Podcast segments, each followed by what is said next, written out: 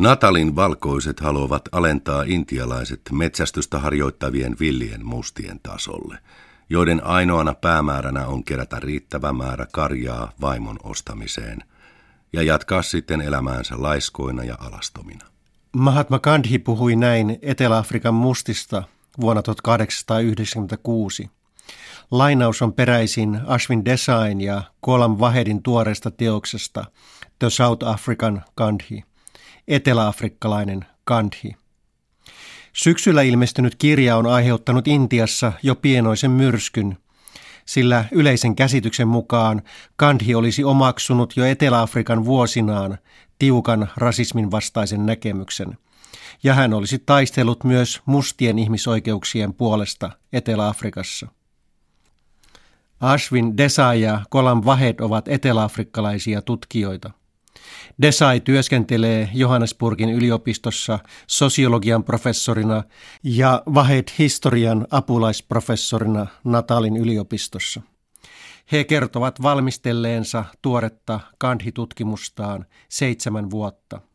Desai ja Vahed väittävät, että väkivallattoman vastarinnan ikoni Mahatma Gandhi ei ollut uransa alkuaikoina suinkaan niin pyhimysmäinen oikeustaistelija kuin virallinen historiakirjoitus esittää. Parivaljakon mielestä Gandhi suhtautui Etelä-Afrikan mustiin aikansa rasististen rotuoppien tavoin hyvin alentavasti ja uskoi intialaisten muodostavan valkoisten kanssa maailman johtavan arjalaisen rodun. Eteläafrikkalainen Gandhi on herättänyt huomiota Intian ohella Etelä-Afrikassa, sillä Mahatma Gandhi on nostettu jo vuosia sitten maan kansalaisoikeustaistelun varhaiseksi symboliksi. Esimerkiksi Nelson Mandela on kuvannut Gandhia tähän tapaan.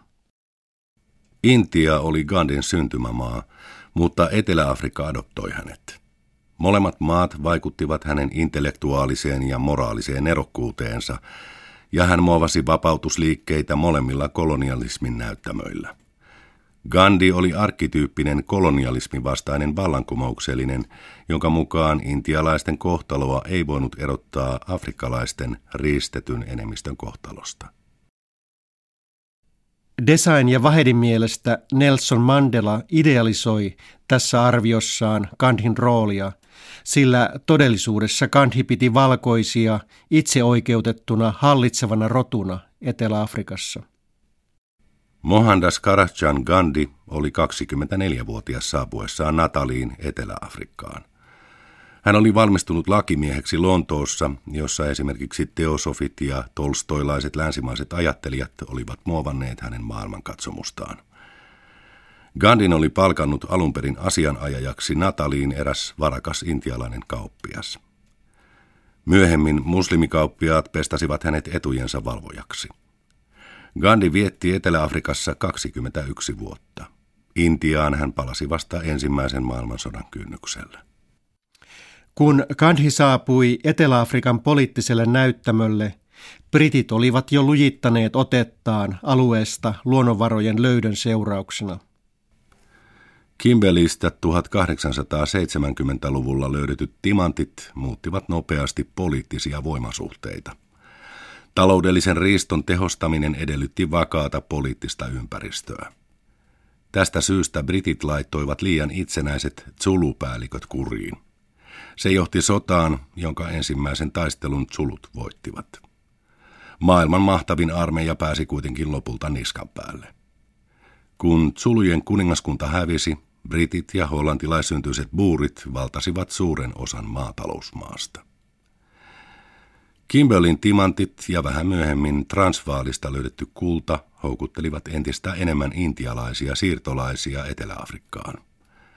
Mahatma Gandhin saapuessa Nataliin siellä asui yli puoli miljoonaa asukasta, joista valkoisia oli 8 prosenttia, intialaisia 6 ja Zuluja 85 prosenttia.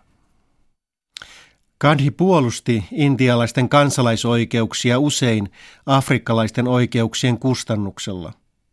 Design ja Vahedin mielestä Gandhin argumentointi perustui monesti aikansa rotuteorioihin, joiden mukaan yläkastiset intialaiset kuuluivat samaan arjalaiseen rotuun kuin brititkin. Näin heillä Gandhin mukaan piti olla samat oikeudetkin kuin briteillä.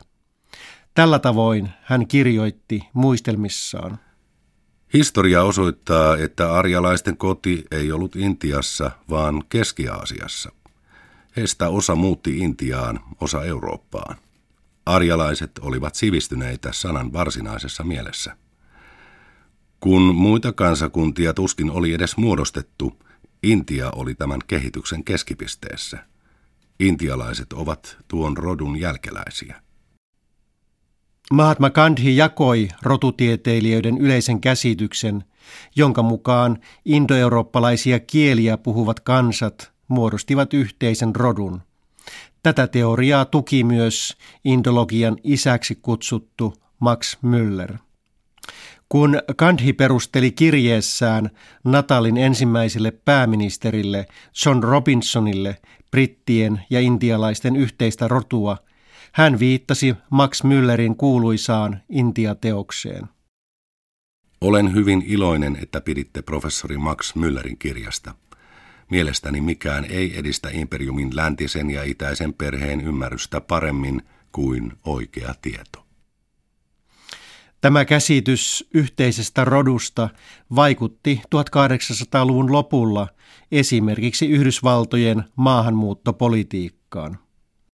Yhdysvallat rajoitti maahanmuuttolailla 1870-luvulla aasialaisten maahanmuuttoa. Intialaiset luokiteltiin kuitenkin usein valkoisiksi arjalaisen rotuteorian perusteella. Tämä jatkui vuoteen 1923 saakka, jolloin Oregonin korkein oikeus päätti, että Bhagat Singh Tind ei ole valkoinen. Perusteluissa todettiin, että vaalealla skandinaavilla ja ruskealla hindulla voi olla yhteinen muinainen esi-isä, mutta jokainen tavallinen kansalainen huomaa, että heidän välillään on nykyisin huomattavat erot. Gandhin mielestä rodun ohella brittejä ja intialaisia yhdisti yhteinen imperiumi. Gandhi profiloitui imperialismin vastaisena taistelijana, mutta Etelä-Afrikan vuosinaan hän esiintyi pikemminkin imperiumin lojaalina palvelijana. Imperiumeja on tullut ja mennyt, mutta tämä imperiumi on ehkä poikkeus. Tätä imperiumia ei ole perustettu materiaalisin, vaan spirituaalisin perustein. Se on ollut minun pysyvä lohtuni. Olen aina uskonut, että brittiläisen perustuslain ihanteessa on jotain ylevää ja hienoa. Näin Gandhi kirjoitti ensimmäisen maailmansodan kynnyksellä vuonna 1914. Hän pysyi Britannialle lojaalina koko maailmansodan ajan. Tämä kuuliaisuus brittiläiselle imperiumille ilmeni myös hieman omalaatuisella tavalla. Gandhi oli ehdoton pasifisti, mutta hän rupesi yllättäen kesällä 1918 värväämään intialaisia sotilaiksi brittiarmeijaan. Gandhi perusteli toimintaansa tähän tapaan. Intia on menettänyt kykynsä taistella. Sillä ei ole sellaista rohkeutta, jota nyt tarvitaan. Jos kylään ilmestyisi tiikeri, ihmisillä ei olisi voimaa tappaa sitä. Voiko kansakunta, jonka kansalaiset eivät pysty puolustamaan itseään, ansaita svarajia, itsehallintoa? Se ei ole lakimiehiä ja tohtoreita varten, vaan sellaisille, jotka omaavat aseiden voiman. Kun ihmiset ovat fyysisesti sopivia ja tarpeeksi vahvoja käyttämään miekkaa, itsehallinto toteutuu niiden myötä. Gandhi perusteli aseisiin tarttumista sillä, että näin intialaiset osoittivat olevansa arvokkaita imperiumin kumppaneita. Britit pitivät intialaisia usein naismaisina pelkureina. Tästä leimasta oli päästävä eroon. Rohkeiden ja naisellisten välillä ei voi olla ystävyyttä. Meitä pidetään pelkureina. Jos haluamme vapautua tuosta häpeästä, meidän on opittava käyttämään aseita. Myöhemmin intialaisten värväystä sotilaiksi on perusteltu myös sillä, että väkivallattoman vastarinnan harjoittajan oli oltava poikkeuksellisen rohkea. Gandhi mainitsi usein, että väkivallaton taistelu edellytti vahvuutta. Se ei ollut heikkoja varten. Asvin Desan ja Kolam Vahedin Gandhi-kirjasta on keskusteltu Intiassa kiivaasti. Esimerkiksi professori Rajmohan Gandhi on kiistänyt Desain ja Vahedin väitteen, että Gandhin toiminta Etelä-Afrikassa olisi ollut rasistista. Hänen mielestään kirjoittajat arvioivat Gandhia nykyisestä perspektiivistä, eivätkä ota huomioon tuon ajan viitekehystä. Ratsmohan Gandhi on Mahatma Gandhin pojanpoika, joka on kirjoittanut elämäkerran isoisästään. Mahatma Gandhi oli epätäydellinen ihminen, kuten kuka tahansa muukin, mutta Ratsmohan Gandhin mielestä epätäydellisenäkin Gandhi oli radikaalimpi ja edistyksellisempi kuin useimmat nykyajan kansalaiset. Design ja Vahedin teos rajoittuu Etelä-Afrikan vuosiin. Mutta entä sen jälkeen? Säilyykö Gandhin ajattelussa rasismin kaltaisia elementtejä hänen palattuaan Intiaan? Elämänsä viimeisinä vuosina hän väitteli kastilaitoksen oikeutuksesta lakitieteilijä B.R. Ambedkarin kanssa, joka oli taustaltaan kastiton. Ambedkar arvosteli Kandhia voimakkaasti siitä, että tämä ei hylännyt kastilaitosta.